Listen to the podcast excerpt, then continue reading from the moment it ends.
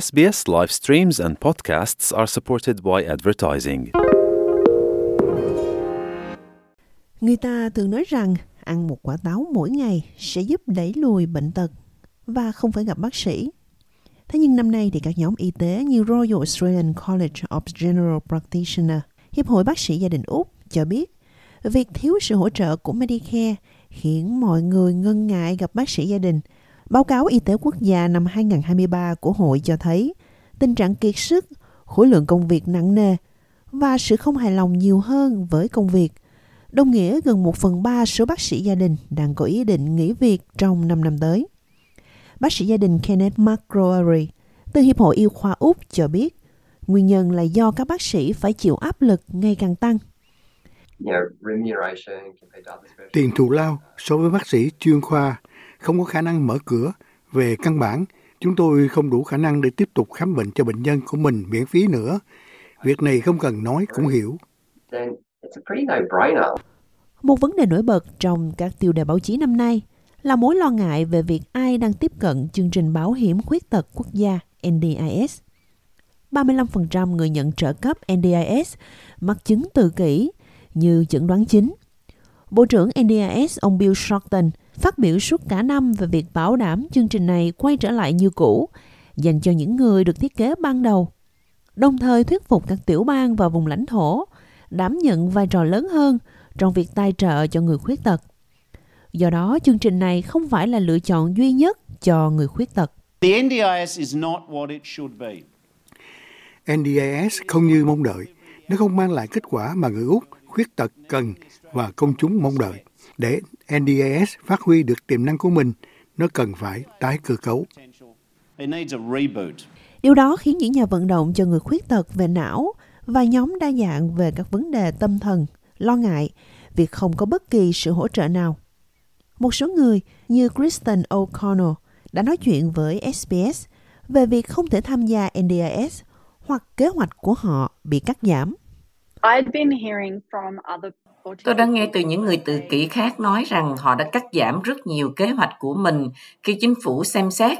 Tôi cảm thấy khá lo lắng về việc chính phủ xem xét tài trợ của mình.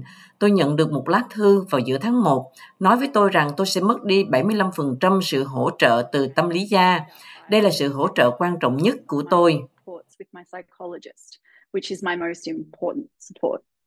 Một bước phát triển quan trọng khác đối với sức khỏe vào năm 2023 là lời xin lỗi chính thức dành cho những người sống sót sau vấn nạn thalidomide.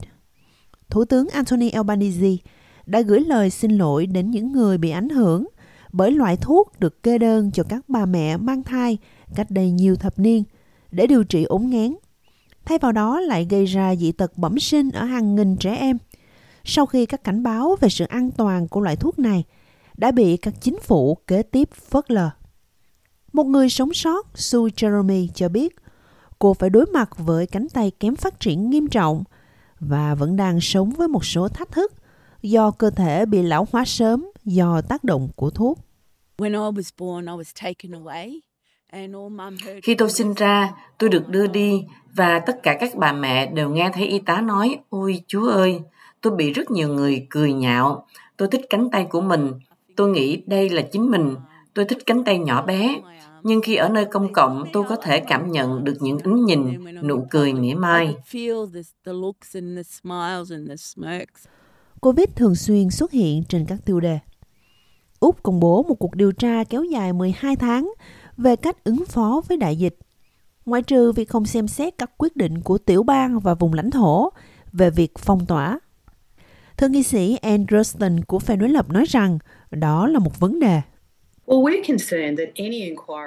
Chúng tôi lo ngại rằng bất kỳ cuộc điều tra nào không có quyền yêu cầu các tiểu bang và vùng lãnh thổ tham gia đều phải nêu rõ chính xác mục đích là gì. Đó là một cái vợt bảo vệ cho các tiểu bang và vùng lãnh thổ, có khả năng là việc hạ bệ chính phủ liên đảng trước đây, bởi vì rất nhiều quyết định có tác động đáng kể đến người Úc trong thời kỳ đại dịch là quyết định của các tiểu bang và vùng lãnh thổ. Vì vậy, chúng tôi kêu gọi chính phủ Albanese khi họ đưa ra thông báo chi tiết về vấn đề này, chúng tôi sẽ nghiêm khắc phản biện.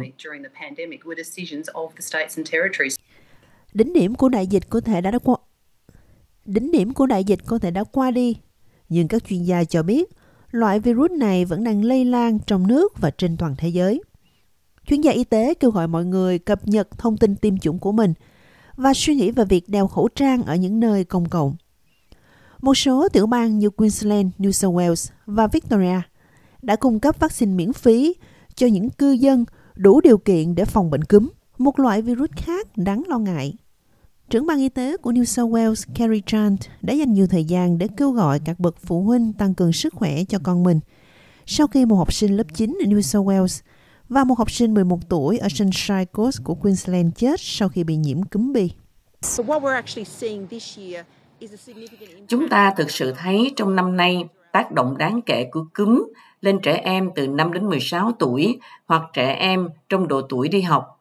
Một phần liên quan đến loại cúm đang lưu hành, cúm bi và loại đó có xu hướng tác động lớn hơn đến trẻ em trong độ tuổi đi học. Một số tin tốt đã đến trong năm nay đối với trẻ em thuộc các quốc gia bản địa. Số trẻ em thổ dân từ 0 đến 14 tuổi mắc các vấn đề về tai hoặc thính giác đã giảm từ 11% vào năm 2001 xuống còn 6,9% vào năm 2019.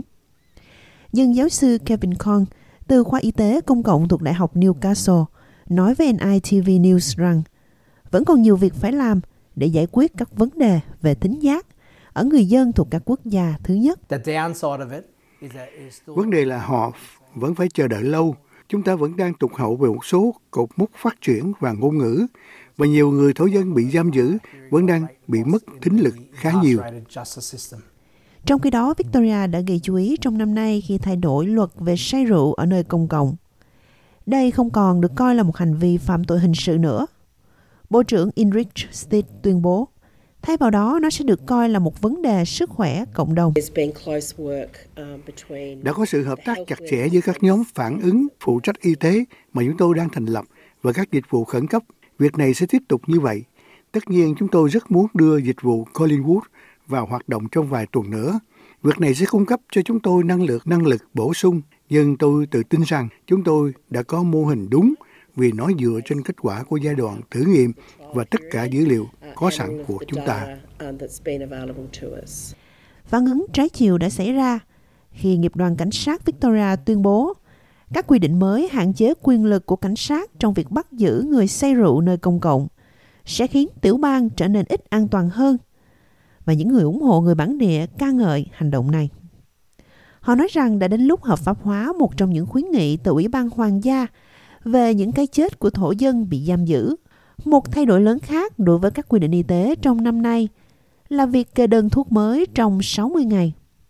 Bộ trưởng Y tế Mark Butler cho biết. 30-day scripts make a lot of sense if you're Việc kê đơn thuốc 30 ngày sẽ có ý nghĩa nếu bạn đến gặp bác sĩ và cần một liệu trình thuốc duy nhất cho một đợt bệnh, chẳng hạn như bệnh truyền nhiễm.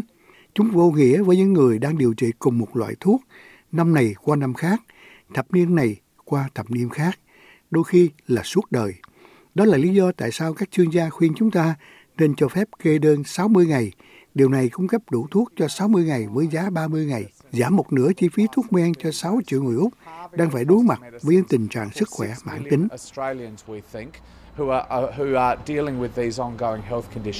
Cộng đồng Bridgetown ở Tây Úc, cách Perth khoảng 3 giờ về phía đông nam, đã gây chú ý trong năm nay khi các nhà bán lẻ đồng ý ngừng việc bán nước tăng lực cho bất kỳ ai dưới 18 tuổi.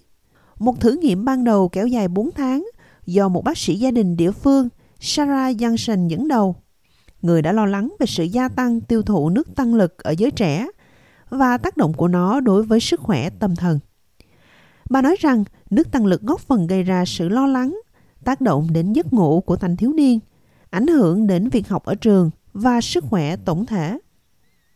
Một báo cáo về sự gắn kết xã hội lưu ý rằng đối với nhiều người trẻ, họ kém hạnh phúc hơn vào năm 2023 so với những năm trước. Tiến sĩ James O'Donnell là tác giả chính của nghiên cứu.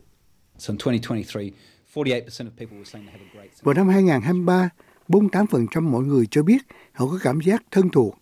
Đó là mức thấp nhất kể từ khi chúng tôi bắt đầu đo lường chỉ số này lần đầu tiên vào năm 2007. Sức khỏe tâm thần cũng là mối quan tâm đặc biệt đối với người tị nạn và người nhập cư nhân đạo tại Úc trong năm nay. Viện Y tế và Phúc lợi Úc phát hiện ra rằng những cộng đồng đó ít có khả năng tự báo cáo về tình trạng bệnh ung thư và sức khỏe tâm thần. Vanessa D'Souza của viện cho biết, có thể có những cân nhắc về mặt văn hóa đối với việc báo cáo dưới mức cho phép. Có thể có sự miễn cưỡng hoặc kỳ thị khi nói về tình trạng sức khỏe tâm thần. Điều đó có thể khiến việc tiếp cận các dịch vụ khó khăn. Vì vậy chúng tôi hy vọng rằng nó sẽ làm sáng tỏ một số lĩnh vực có thể được cải thiện.